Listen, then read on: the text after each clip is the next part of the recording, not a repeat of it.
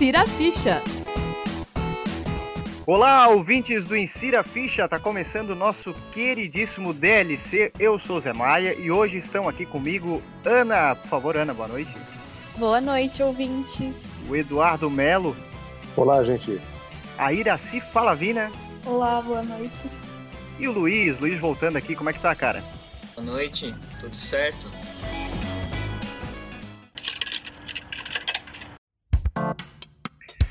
Bom, a cada 10 brasileiros, 4 jogam games. Pois é, essa informação é da pesquisa encomendada pela Brasil Game Show, a BGS, feita pelo Datafolha. É, 40% da população joga algum, de alguma forma, né? Seja pelo PC, console ou até mesmo pelo celular.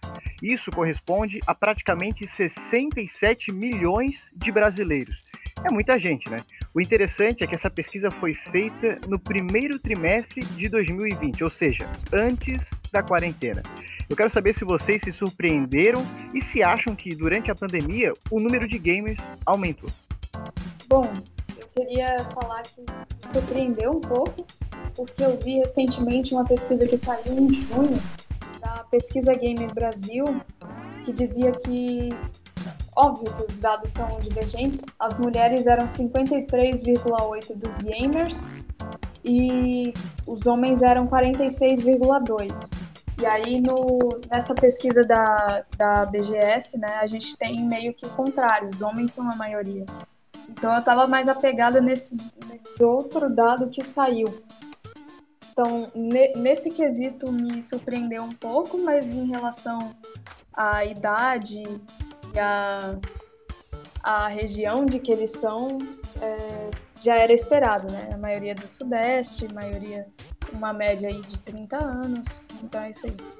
Pois é, entre a idade ficou ali 29%, a média é 30 anos, né? Mas dos que responderam, a maioria tem entre 16 e 24 anos, né? Engraçado que a minoria ali no caso dessa pesquisa fica das pessoas que têm 60 anos ou mais, né? 5% dos entrevistados. Mas é uma pesquisa bem interessante, né? É, com certeza, porque quando a gente pensa em pandemia, a gente pensa num período é, sem precedentes, né? pelo menos na nossa história moderna aí, é, nos moldes que está sendo agora. Né? Então, quando a gente vê esse tipo de, de dado, esse tipo de é, pesquisa, é, é muito legal porque é, é, agora, nesse momento atual, é um grande experimento social, né? e é muito interessante ver esses reflexos em outros espectros, tal qual aí o dos videogames. E, é, assim, eu, por exemplo, tô na faixa ali do. Na verdade, um pouquinho acima, né? No, dos 25.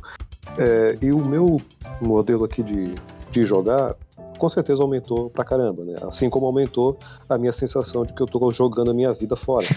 Mas. É, eu pude aí conhecer uma porrada de joguinho novo que eu não tive a oportunidade antes e eu com certeza entraria aí na pesquisa da, da BGS porque, né, cara, a gente sabe que muita gente não tá só em casa, né? Tem, tem muita gente que precisa estar tá ganhando o seu pão de cada dia, e aí ele não vai estar, tá, como eu, jogando a vida fora no, no PS4. Mas, é, em outros casos, né? Como todo mundo aqui na mesa que é, estava até o ano passado estudando normalmente, entre aspas, na UFSC, na Universidade Federal de Santa Catarina, e agora nós vamos voltar de forma meio. Né, fica para outro para outra discussão, mas vamos voltar agora. E nesse período todo, todo mundo estava aí no máximo num estágio, né? E, sei lá, ajudando nas tarefas de casa. E isso sobra bastante tempo para os nossos joguinhos, né? Isso com certeza foi, um, foi um, uma coisa muito boa nesse quesito, né? Dentro do que dá para achar de bom, né? Nas circunstâncias atuais. Mas assim, complementando um pouco a questão que a Iraci levantou em relação a gênero, é, mesmo que nessa pesquisa é, a porcentagem é da presença masculina nos videogames seja maior, ainda assim tá muito aproximado, sabe? Isso só reforça a, a presença, a forte presença feminina na, na indústria dos videogames como consumidoras, né? E eu acho que isso é muito importante para mostrar realmente para é, a indústria é, a relevância de pensar nesse público, né? É, durante o processo de produção e desenvolvimento. E quanto à questão da pandemia, é como o Eduardo estava falando, assim, eu acho que com certeza deve ter aumentado ainda mais a, a essa porcentagem e a presença é, dos brasileiros no, nessa esfera gamer aí, porque muitas pessoas foram introduzidas agora, porque estavam buscando algum tipo de entretenimento acessível e estão lá jogando um Gartic, alguma coisa assim, para passar o tempo, porque não tem o que fazer, ou até tem, mas as pessoas precisam de algum tipo de entretenimento, de algum tipo de lazer. E, então, isso vem a calhar num momento de isolamento como que a gente está vivendo agora. E é também muito louco ver que 7% dos jogos, né, segundo os dados aqui, são de RPG, atrás até mesmo do, do simulador. Há um, há, uma, um, tempo atrás, nem tanto tempo assim, ou talvez sim, é, a gente poderia considerar que a grande parte do, dos gamers estavam localizados nessa, nesse gênero do RPG, né? E agora é muito louco, né? Ver como né, vai se é, diversificando e outros, outros tipos de gêneros vão entrando. Agora a gente tem um, um tipo um soft RPG, né, que que está vindo aí com, é, com, com jogos mais, mais recentes, com elementos mais leves de RPG, não tão pesado assim. E é, é doido ver a, esse antigo gigante agora reduzido à lanterninha do simulador. Né? E eles não sabem o que estão perdendo, né? Porque o gênero continua forte nessa, nessa geração mesmo o gênero do RPG estava bem, bem presente, com jogos bem, assim, bem conceituados entre os críticos. Né? É, lembrando que essa pesquisa ela está disponível no site da BGS, né, tem uma versão gratuita, e ela não especifica, pelo menos nessa versão gratuita, é, quantos dos que responderam jogam, por exemplo, pelo celular, ou jogam pelo computador, ou jogam pelo console. Se a gente pensar nesse, nessa esfera aí do RPG, é um modo de jogo muito próprio dos computadores, né? É muito característico. A gente vê poucos jogos de RPG ali entre os celulares, né? Talvez até isso tenha contribuído para, comparado a outros gêneros, ter ficado atrás, né? Agora, uma coisa que me chamou a atenção é que eu imaginei que o gênero Battle Royale tivesse ali nas cabeças, né? Até porque, se a gente levar em consideração, pelo menos de um ponto de vista assim, é, não científico, né? Um senso comum, a gente vê que é um gênero que tem descontado muito ali no pessoal que joga pelo celular e um gênero de massas. Mas correspondeu a 13%, não ficou ali entre os principais, né? Ficou ali os melhores, os mais jogados no caso, seriam ali ação e aventura, esportes. Mas o que, que, vocês acham aí analisando os dados? Do meu ponto de vista, o RPG ficou um pouco mais atrás porque é um gênero muito próprio dos, dos computadores, né? É, o Battle Royale ficou em primeiro nos esports, né? Em relação aos esports, ele ficou em primeiro. Em segundo lugar, FPS e terceiro MOBA. Ele realmente não, não tem todo aquele destaque, como o Zé falou, que poderia se imaginar, né? O, primeiro lugar é para ação e aventura, né? Então é um jogo mais é um gênero mais aberto para possibilidades no celular, por exemplo, que é um mercado em expansão. É, então, em relação a isso, talvez porque alguns Battle Royales, não todos, né, não sejam tão beginner friendly. É, não sei se isso vale para todos, provavelmente não, deve ter é, jogos do gênero que são um pouco mais acessíveis. No quesito financeiro, eles são, porque muitos são gratuitos. Eu acho que isso ajuda muito a tornar esse tipo de jogo mais é, divulgado, enfim. Corresponde ao sucesso que ele de fato faz na, uhum. é, no meio gamer, mas é, talvez não seja tão beginner friendly quanto outros jogos é, que oferecem essa experiência para pessoas que às vezes estão dando seus primeiros passos é, nesse universo, sabe? Então, talvez isso tenha sido uma questão que realmente é, fez a diferença nessa porcentagem.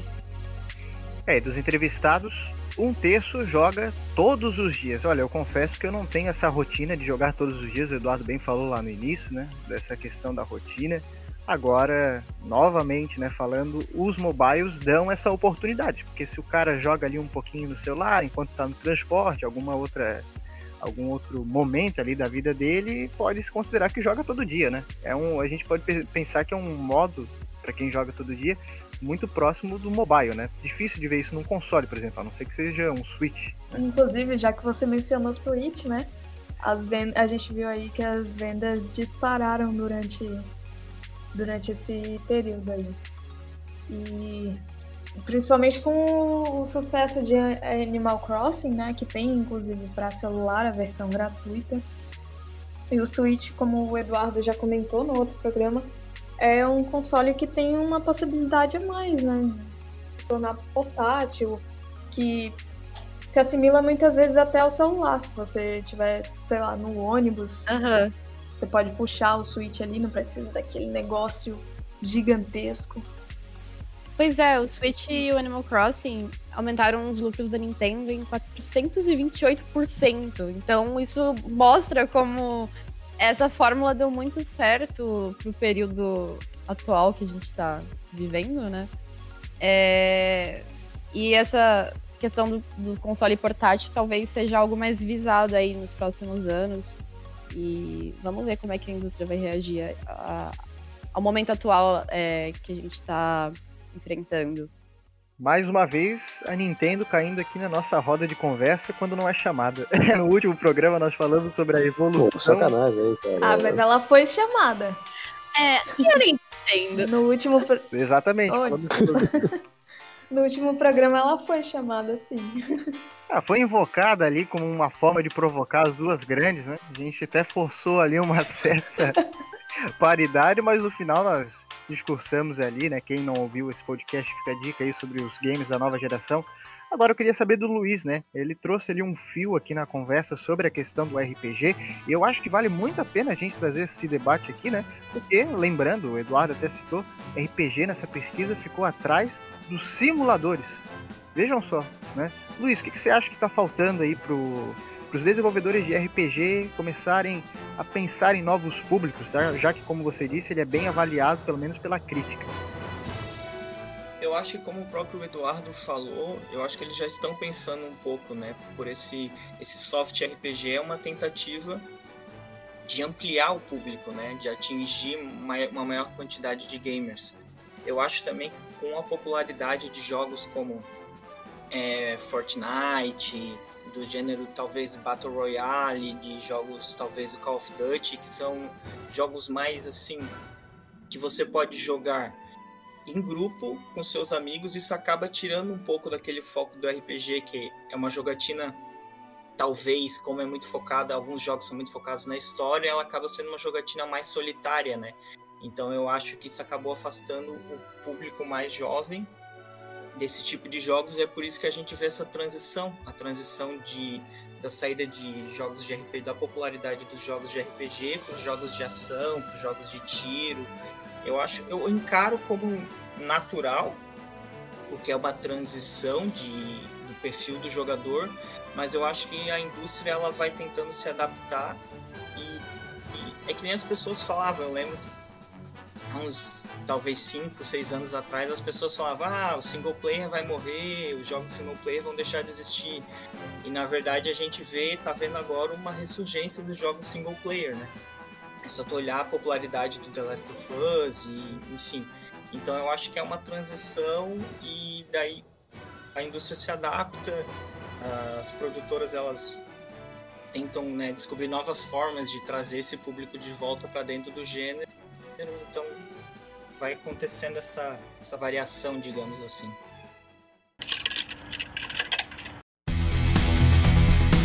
Problemas trabalhistas. É, mais uma vez, funcionários chatos de desenvolvedoras reclamam por estarem sendo mal remunerados. Que absurdo, né? Como é que os caras fazem uma coisa dessa? Bom, brincadeiras à parte, pessoal. Não é de hoje que esse tipo de reclamação é feita no mundo dos games, né? Dessa vez, só mudaram as empresas. Desde a última sexta-feira, dia 21, os funcionários da Blizzard Entertainment estão divulgando informações referentes à folha de pagamento da empresa. A ação é um protesto quanto à diferença salarial entre os funcionários que estariam sendo mal remunerados e os executivos da empresa. Outro rumor vem da Limestone Games, desenvolvedora da Ion Must Die, game que teve trailer divulgado hoje, inclusive.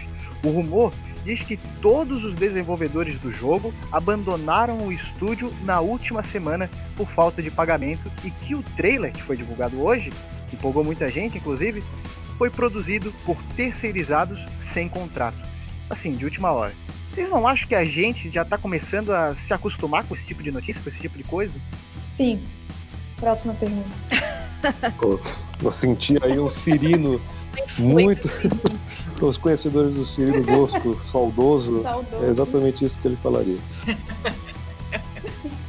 Mas é, então, é, Zé, é, e todos respeitados, é, respeitáveis integrantes da mesa, programas trabalhistas, é, a gente sabe que é algo que é mais antigo que andar para trás, então, ou andar para frente, depende aí da, do seu ditado. Mas nesse caso aqui, inclusive, quando você falou que a gente já comentou, é sempre bom lembrar aquele caso da Rockstar sobre o Red Dead Redemption 2, na época que estava sendo desenvolvido ainda, e que saiu uma notícia em que nas últimas semanas de ajustes, ajustes finais do jogo, é, estavam fazendo cerca de 100 horas semanais de trabalho. E aí isso primeiro surgiu como uma, sabe, um soquinho no ar assim, 100 horas semanais para deixar isso perfeito. E aí isso criou, obviamente, uma, uma reação muito negativa e depois a equipe sênior é, da, é, que estava desenvolvendo o jogo veio falar que não, calma aí, não é bem assim, é, é só o pessoal aqui sênior que está trabalhando é, super apaixonado pelo projeto. Isso, quando eu falo apaixonado pelo projeto, eu estou citando é, o que eles falaram, né? É, inclusive eles concluem com e acreditamos que essa paixão estará visível quando o jogo sair. Então, é, é, é, é bem relativo isso aí, né? Porque, como eu falei, isso é muito antigo. E não é só na, na, indústria de videogames que esse tipo de coisa acontece. Inclusive, seria ingênuo da nossa parte acreditar que é, não existiria isso no mercado de videogames e que isso vai acabar algum dia. Afinal de contas, não acaba e nem acabou em nenhum lugar. Né? O máximo que a gente tem são algumas fiscalizações para, sabe, impedir trabalho análogo à, à escravidão. E no mais, a gente vive numa espécie de escravidão moderna, que é esse tipo de, de exploração por parte do, é, da equipe é, dos executivos da empresa em relação aos funcionários. Isso é outra coisa, né? A diferença de salário, isso é outra coisa que a gente vê em todos, em todos os lugares. E a gente pode aqui, né? Não estou querendo acusar Blizzard de nada, mas a gente pode pontuar aqui que é muito provável que exista também nesse, é, nesse setor uma grande diferença salarial, não só entre executivos e os funcionários, mas entre mulheres e homens também. A gente sabe que isso é realidade. Então, é, assim, né, como, como o Zé terminou aqui o texto falando que parece que fica abafado, realmente, cara, porque quando um, um, jogo faz sucesso, não só jogo, filmes, sabe, toda a indústria do entretenimento, quando, do entretenimento, quando faz sucesso, é milhões de dólares, de milhões de dinheiros que entram para a conta da empresa, né? E aí o que a empresa quer depois disso é, é sabe, é, é, simplesmente contar as notas enquanto os funcionários continuam trabalhando, porque no fim das contas, muita gente que está trabalhando lá, cara, acaba fazendo por. Não que isso esteja né, justificável, mas muita gente, a gente concorda aqui que muita gente que está lá está fazendo aquilo por amor, sabe? É claro que não está sendo pagado com, com amor, mas é, as pessoas fazem aquilo ali com, com gosto, sabe? Não é uma coisa do tipo, ai, mais uma vez eu vou lá desenvolver um joguinho.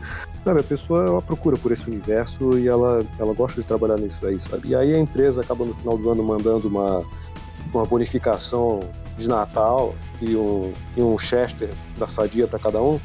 E, e, cala a boca, sabe? Se você não quer o seu emprego, tem outros na fila querendo, querendo esse emprego aqui na Blizzard entendeu? Eu acho que é uma realidade triste, que a, a, tendência é que continue dessa forma e esses movimentos, desculpe me alongar aqui, é, mas esses movimentos de, por exemplo, mostrar a diferença salarial e, e publicar esse tipo de coisa gera o awareness, que a gente chama, né? Então, acho que quanto mais se fala sobre isso, e não só, só se fala, mas se manda essas real, sabe? Se manda essa, esses podres, essa roupa suja no meio da parada, é o que realmente pode gerar alguma mudança, né?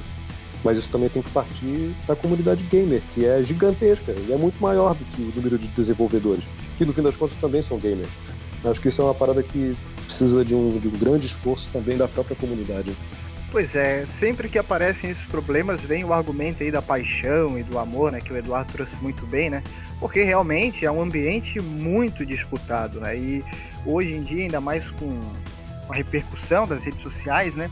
Muitas vezes só se mostram o lado bom, o lado divertido, né? Eu percebo que ultimamente a Riot, né, que não teve, pelo, pelo que eu saiba, algum rumor por conta de problemas trabalhistas, mas a Riot tem investido bastante em mostrar, olha só como é bacana nosso estúdio, como é bacana, como é divertido, como nós temos uma sala para o pessoal jogar, para se divertir.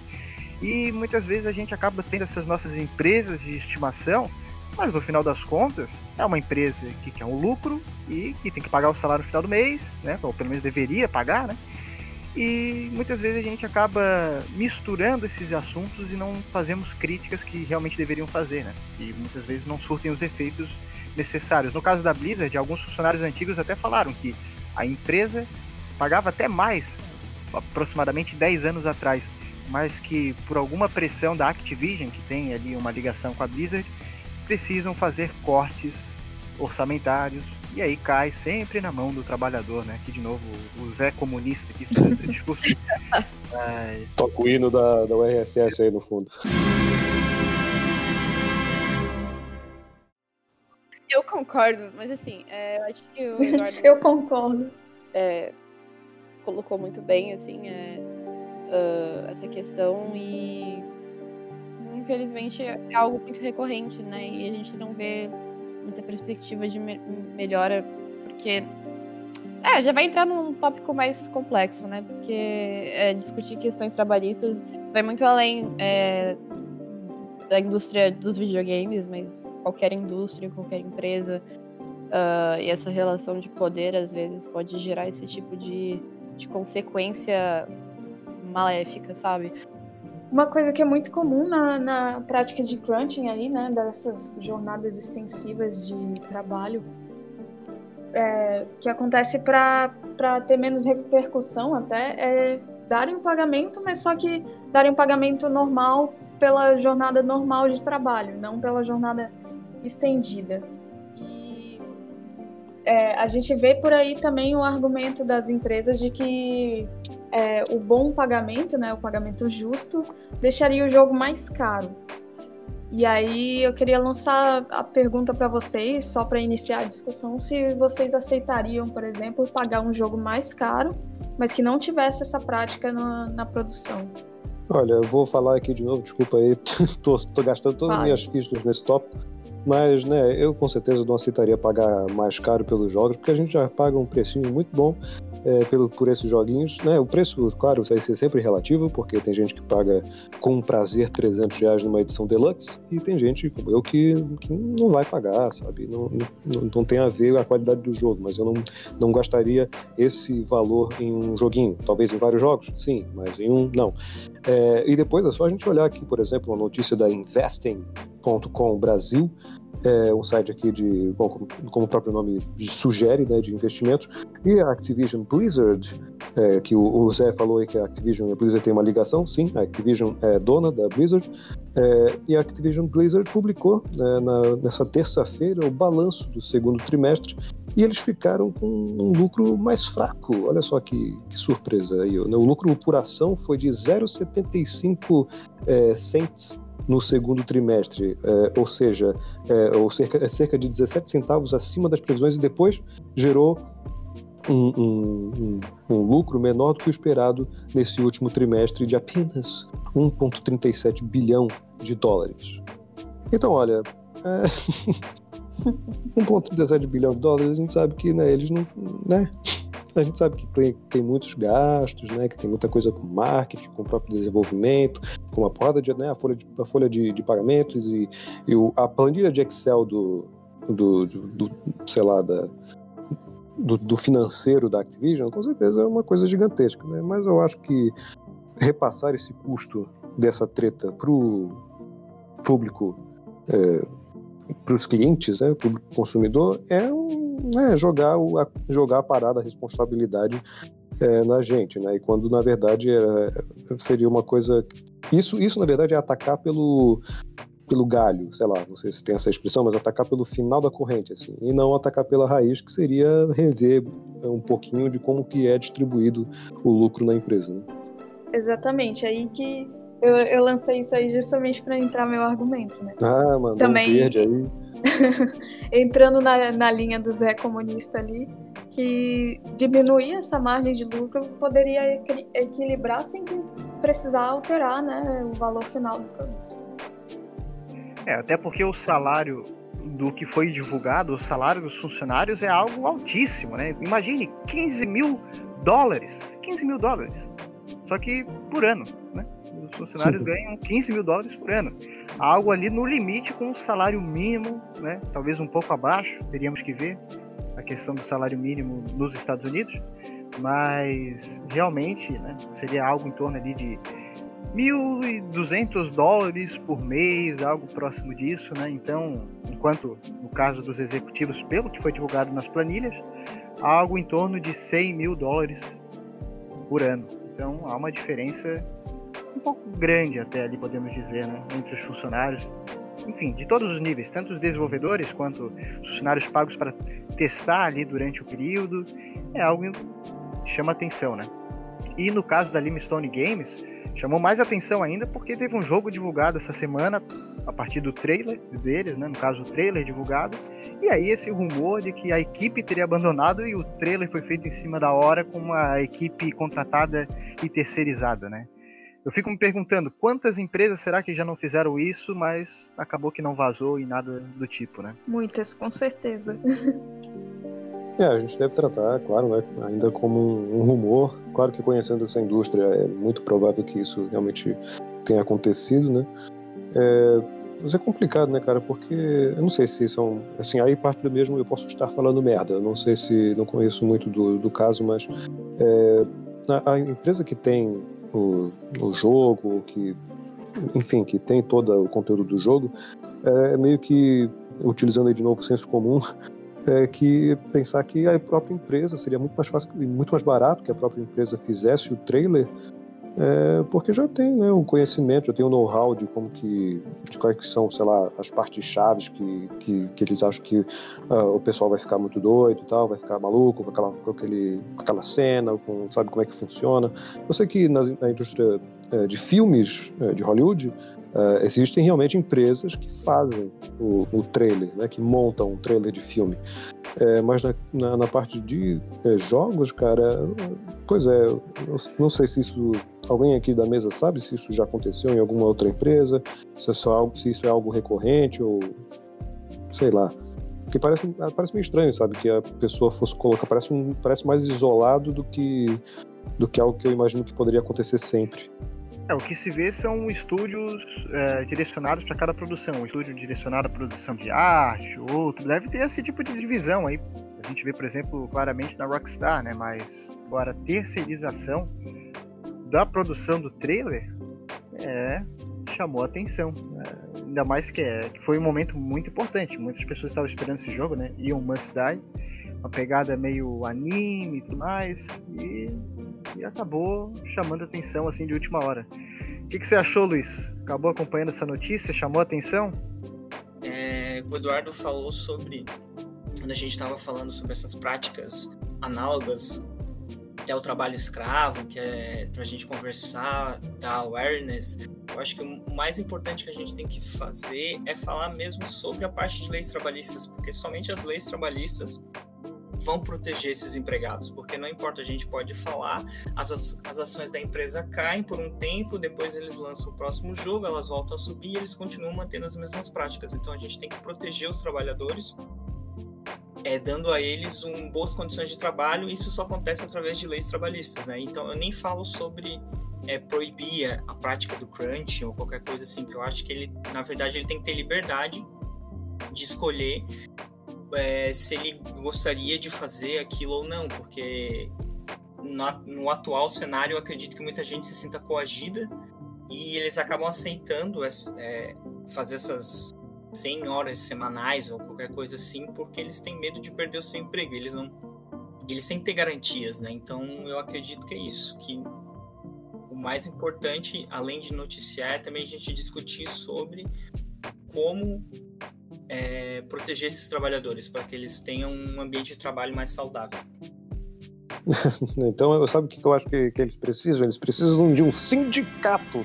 É, daí começa a ficar polêmico demais, né? Inclusive. Toca aí o hino. Vai tocar. Toca aí. Vai. Precisa vir o sindicato, fazer um churrasquinho e falar e, e meter ali uma taxinha ali no, no salário dos caras e, e ir lá encher os executivos da Blizzard de porrada e pedir por melhores condições. Acho que vai ser uma, uma ótima experiência.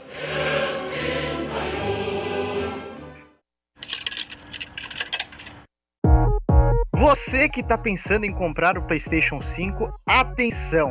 Olha aí, Eduardo, presta atenção. Epa. Se já possui o controle do PlayStation 4, saiba que ele poderá ser usado no novo console. Aí, Ana, também tem o PlayStation 4, vai poder usar o controle do PlayStation 4 no novo console. Mas tem um porém. Né? Qual é o porém? Pois é, você só poderá usá-lo nos jogos retrocompatíveis, ou seja, não vai conseguir jogar os games da nova geração com o controle antigo.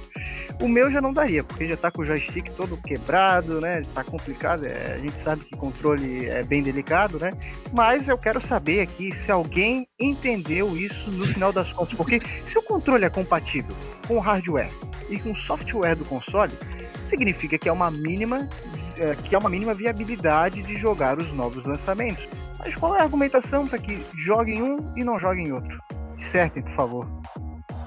É, eu acho que, é, que nem quando começou a lançar é, jogos com, com 4K, ou com Ray Tracing e Realms and Preps, todas essas paradas geram um, um novo degrau, um novo círculo do inferno de desenvolvimento para os caras. Então, eu, é, o, o agora novo DualSense ele vai vir com uma porrada de outras paradinhas, meio que no estilo o próprio controle do Switch, com um tipo ali de, é, de, de vibração muito mais detalhada e, e não sei o que. Isso, assim, cara, eu joguei já muitos jogos aqui é, no Switch, um, inclusive, que recomendo muito para quem tenha, é o One Two Switch, é uma coletânea de vários joguinhos para jogar em galera, e tem, assim, jogos que é incrível o, o detalhe do, do sistema ali de de, de, sei lá, de vibração do controle.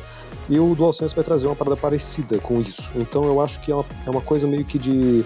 Eu acho, eu acho, né, também, de novo posso estar falando merda, eu acho que é uma precaução que estão tomando, porque eu acho que eles esperam que muitos dos jogos da nova geração venham com a, a, a, esse tipo de compatibilidade, esse tipo de. É, de jogo projetado especificamente para a experiência naquele controle. Isso eu estou falando do negócio da, da do, do, do, do, como é que é, da vibração ali mais detalhada.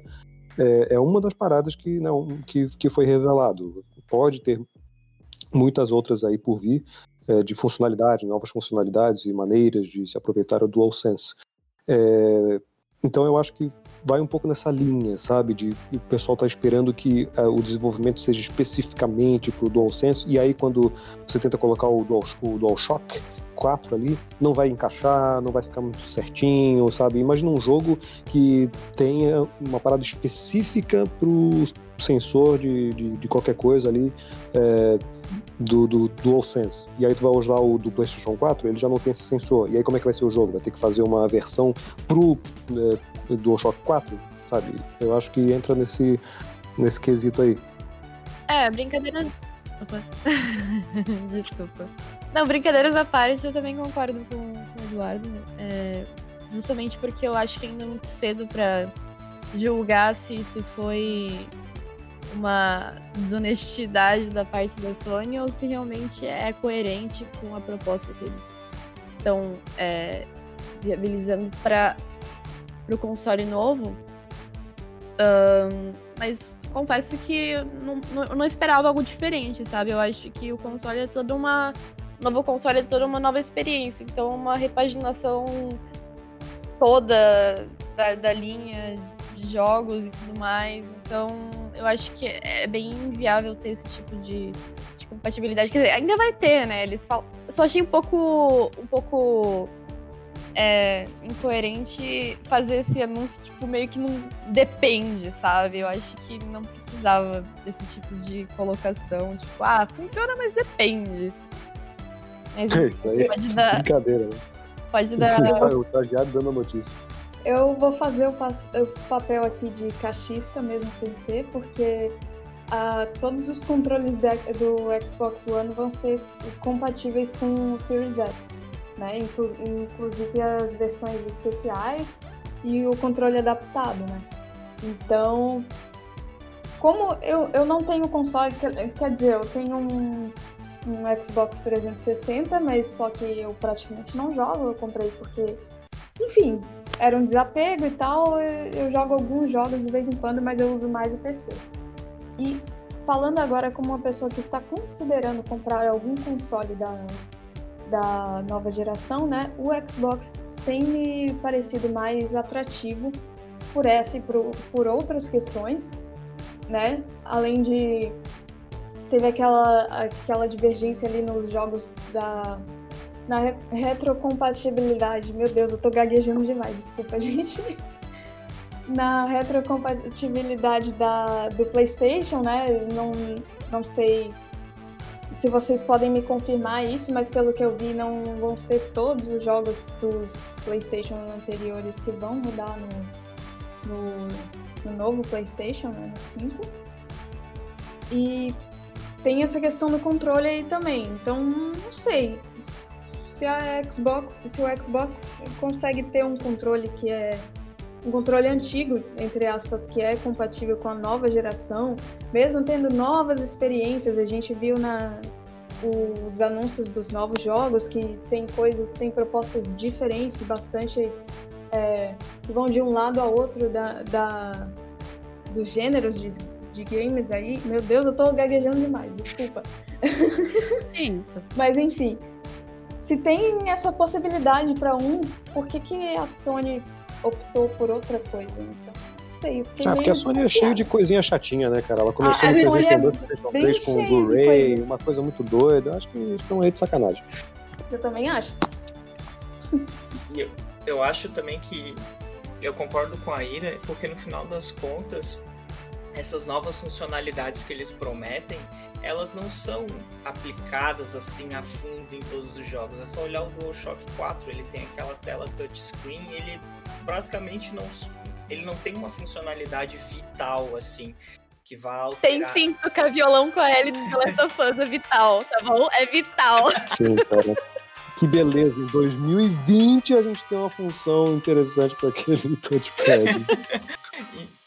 Entende? Então, é tipo, é para selecionar, digamos assim, então tem uma função vital selecionada para alguns jogos não é necessário para todos os jogos. Então eu não vejo problema em eles habilitarem, né, o DualShock 4 para ser usado por, por, por, todos os jogos do PlayStation 5, mesmo que ah, vai ter o jogo X tem vai ter a vibração, ou tal jogo vai sair um sonzinho de vento pelo controle, como tem no Ghost of Tsushima, que sai o sonzinho de vento sai pelo controle. Putz, agora eu vou comprar o jogo. Vou comprar o jogo agora. É, são, são coisas assim que às vezes elas são mínimas, então eu acho que eles podiam pensar no consumidor como um todo, né? Eu gostei da explicação do Eduardo, mas, ah, Eduardo, não, não me desce goela abaixo, porque olha só, cara, ó, olha só, tu vai lá. Ih, lá vem. Hoje, hoje a gente vive na era das experiências, da imersão, né? Tanto é que se discute isso muito pela indústria do cinema. Né? Ah, o cinema já não é mais vital, mas agora tem que investir na experiência que o rapaz vai ter lá no cinema. E aí eu penso assim, fazendo uma analogia, né? Vai no cinema, certo? O filme é uma coisa. Tu ouve o som de um lado, vai ver planeta dos macacos, tu ouve os macacos correndo atrás de ti por causa da disposição do áudio. Mas o, o, o filme é vendido ele é vendido pro cara que vai assistir no celular, pro cara que vai assistir na TV, pro cara que vai assistir num dispositivo de áudio, num cinema em casa, né, um home theater. Mas o, o, o filme dá para assistir daquela maneira. Da mesma forma eu penso no videogame. Tu vai ter ali, se tu tem esse essa questão limitadora que vai ser uma vibração diferente e tal, então tu não vai lançar o jogo para PC. Porque no PC tu não, nem joga com joystick, tu joga no computador. Então, mas calma lá, calma. Hold É, assim, eu usei o exemplo da vibração, mas calma lá, não é só isso não, tá? Não, exatamente, mas eu penso o seguinte, não há uma perda vital que justifique essa limitação. Eu entendi bem o que, que tu comentou, Eduardo, só tô tirando uma com a tua cara, é, tá mas é, me incomodou isso, me incomodou porque é uma atratividade, é algo a mais, né? A gente sabe que controle, tudo bem, pode pensar no público dos Estados Unidos, que tem uma grana maior para pagar, mas a gente sabe que o controle é um dispositivo caro para se comprar. E quanto tem uma variedade de controles, como seria muito bacana se o PlayStation 5 te trouxesse ali a oportunidade, é muito mais fácil. Tu, tu reaproveita esse dispositivo, se tu vai jogar no modo multiplayer local. Ah, essa variedade. Isso ia deixar o consumidor mais feliz. Eu acho que não ia ter ninguém que ia deixar de comprar o joystick do PlayStation 5 porque dá para usar do PlayStation 4. Até porque quando comprasse o videogame, possivelmente viria o controle. seria algo a mais. Eu acho que eles acertaram em colocar o PlayStation 4 como uma nova, o controle do PlayStation 4 como usar, mas quando eles limitaram, olha, eu fiquei extremamente decepcionado. Eduardo, eu descontei ti, mas eu fiquei extremamente decepcionado. Pô, Zé, tu falou. falou comprar o. comprar o PlayStation 5 e. e né, talvez vai vir o controle. Pô, imagina se tu compra o PlayStation 5 e não vem o controle, né? Tu teve um peso de papel por cinco meses até tu reunir a grana para comprar o controle do PlayStation 5. Fica lá aquele negócio desligado. Mas, ah, bom, agora eu vou conseguir comprar o DualSense. Não vou usar o DualShock 4 porque né, não, não sai não, não, não. não, mas, mas, assim, eu, eu acho, eu concordo totalmente com o que o Luiz também falou ali, que é, né, no fim das contas é uma paradinha que, é, cara, a desenvolvedora vai olhar com aquela figurinha do pé na longa, sabe? Nariz empinado assim, é, tá bom. Vai ser o Silvio Santos falando, é, tá bom. É, e não vai ser uma coisa assim, né, divisor de águas. É uma, uma coisa, porém, é importante aqui salientar, é, jogo aqui essa, esse rumor aqui também na, na roda, já que a gente já jogou uns rumores aí, eu estava vendo um, um, vídeo sobre o, o do, especificamente sobre o controle e um, um sujeito lá que estava apresentando comentou que é, recentemente foi lançado um, uma, duas teclas extras, um gadget extra para o DualShock 4, que é uma duas teclas, né, dois gatilhos extras que ficam embaixo do controle. Você conecta ele através daquele é, cabinho, na, acho que pelo carregador do onde carrega né, o controle, é, e tu conecta por ali e aí tu tem dois botões extras na parte de baixo. É, e é uma parada que assim que vendeu que nem água e foi uma parada fantástica. Tu pode configurar os, os botões para para qualquer outro comando ali.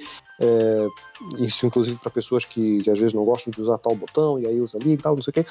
E eles estavam é, discutindo sobre essa possibilidade de talvez o, o, Dual, o DualSense vir com essas, com essas teclas extras, é, meio que indo numa pegada de controle Pro, sabe? Já vim, já vim com a parada já de fábrica, com, com teclas extras, e talvez daí existiria essa, né, essa não compatibilidade com entre nova geração e antiga geração, em questão de controle, não sei.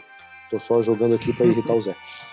Já fiquei muito irritado, já fiquei, mas é, foi, foi bom que tu até argumentou muito bem, Eduardo. É, mas é, cara, foi complicado ter essa sensação. Agora, a gente fez um programa muito legal sobre acessibilidade nos games, né? E essa ideia aí de um console adaptado, né? Claro que não Sim. é essa discussão, mas agora me veio um pensamento, poxa, a gente tem discutido aqui, né? Ou o console, um joystick do PlayStation 4, com do PlayStation 5, mas vem depois aquela sobrecarga. Mas tem pessoas que não vão conseguir jogar nem com um nem com o outro. Como é que a indústria está pensando nisso? É extremamente complicado. Né? Primeiro, né? de novo, só queria deixar aqui, né? O, o Xbox tem um controle adaptado, mas É, no caso de The Last of Us 2, não sei em relação aos outros jogos, né? Mas The Last of Us 2 é cheio de configurações de acessibilidade. Você pode, inclusive, mudar o seu, os controles para algum movimento. Por exemplo, você, você. Não sei, eu não tenho PlayStation, mas você pula no triângulo, você pode mudar o, o controle de pular para, por, por exemplo, balançar o controle de cima para baixo ou sei lá, alguma coisa que deixe mais confortável para você. Além de várias outras coisas, né, para pessoas que não enxergam, por exemplo, tem vários recursos de som, tem modos de evitar que a pessoa bata numa parede, né? Tem um, um assistente de navegação ali que indica a direção correta a seguir. É, é cheio dessas coisinhas assim de configurações assim que trabalham para deixar a experiência mais confortável. Né? Então é ah, isso com certeza a Microsoft está anos luz na frente da Sony e da próprio da própria Nintendo é, na questão de acessibilidade, né? principalmente com pessoas é, para pessoas é, com algum tipo de, de limitação é, motora ou própria visão, por exemplo, né? E é sempre excelente quando a gente recebe notícias, é, como, né, como na época quando saiu e o Zé bem lembrou aí do nosso programa é, sobre esse sobre essa acessibilidade, como o controle da, da Microsoft veio assim como uma parada muito, sabe, muito é, diferente, nova, mas que né, a gente sabe que já deveria ter acontecido há muito tempo. Né? Não imagina esse tipo de desenvolvimento é, na época do PlayStation 1. Nintendo 64, por exemplo. O Nintendo 64 com controle com três hastes para você segurar sabe? Nem a gente conseguiria se, segurar tranquilo aquele controle. Imagina alguém com algum tipo de, de limitação, com um gatilho no meio do controle e com sei lá, é, o controle do 64 é uma questão polêmica aí, não vou entrar nesse detalhe, mas eu concluo dizendo que a Sony tá realmente, assim, merece uns, uns socos na cara por não trazer esse tipo de acessibilidade como a Microsoft traz. E ponto para a Microsoft, mas é, não só a Microsoft ganha, mas principalmente as pessoas é, que têm mais é, acessibilidade a esses jogos, essas sim saem ganhando. Né?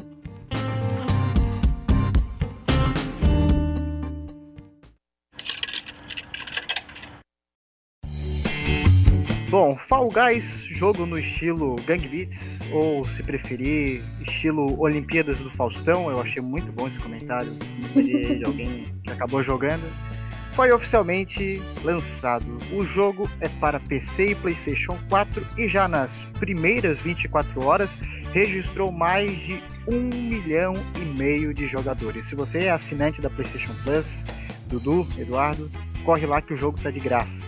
Agora, Ira, por mais que tenha nessas primeiras 24 horas aí um milhão e meio de jogadores, teve polêmica, teve reclamação, não é mesmo? Teve bastante. O jogo, inclusive, a, a nota geral ali, né, a média, estava baixando bastante. Eles estavam recebendo muitas avaliações negativas por causa do. É, os servidores estavam caindo demais, né? Não estavam provavelmente suportando. Eles nem imaginavam essa quantidade de jogadores e o pessoal começou a reclamar, obviamente, né? E aí teve até uma meio que uma treta, assim, de que o Twitter do, do jogo começou a reclamar de que tinha gente reclamando. Só que eles, eles meio que acusaram o pessoal de estar tá reclamando sem nem ter jogado. Mas é meio difícil jogar quando o servidor cai, né? Então. Mas. E aí, é, com tudo isso, o pessoal meio que se solidarizou, solidarizou e começaram a fazer uma onda de comentários positivos para levantar a avaliação do jogo depois. Só que é complicado, né? Porque se você tem um problema desse, se você tem um jogo que recebe essa quantidade de jogadores, você tem que ter estrutura que comporte, né? Senão, como é que você pretende crescer? Enfim.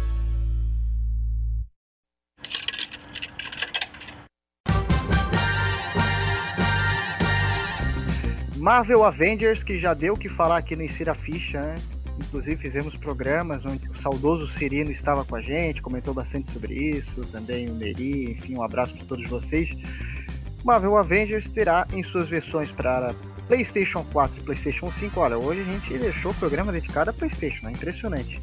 É, confirmou que Marvel Avengers terá a presença exclusiva do Homem-Aranha. Pois é, o Spider-Man será jogado nos consoles, será jogável nos consoles da Sony.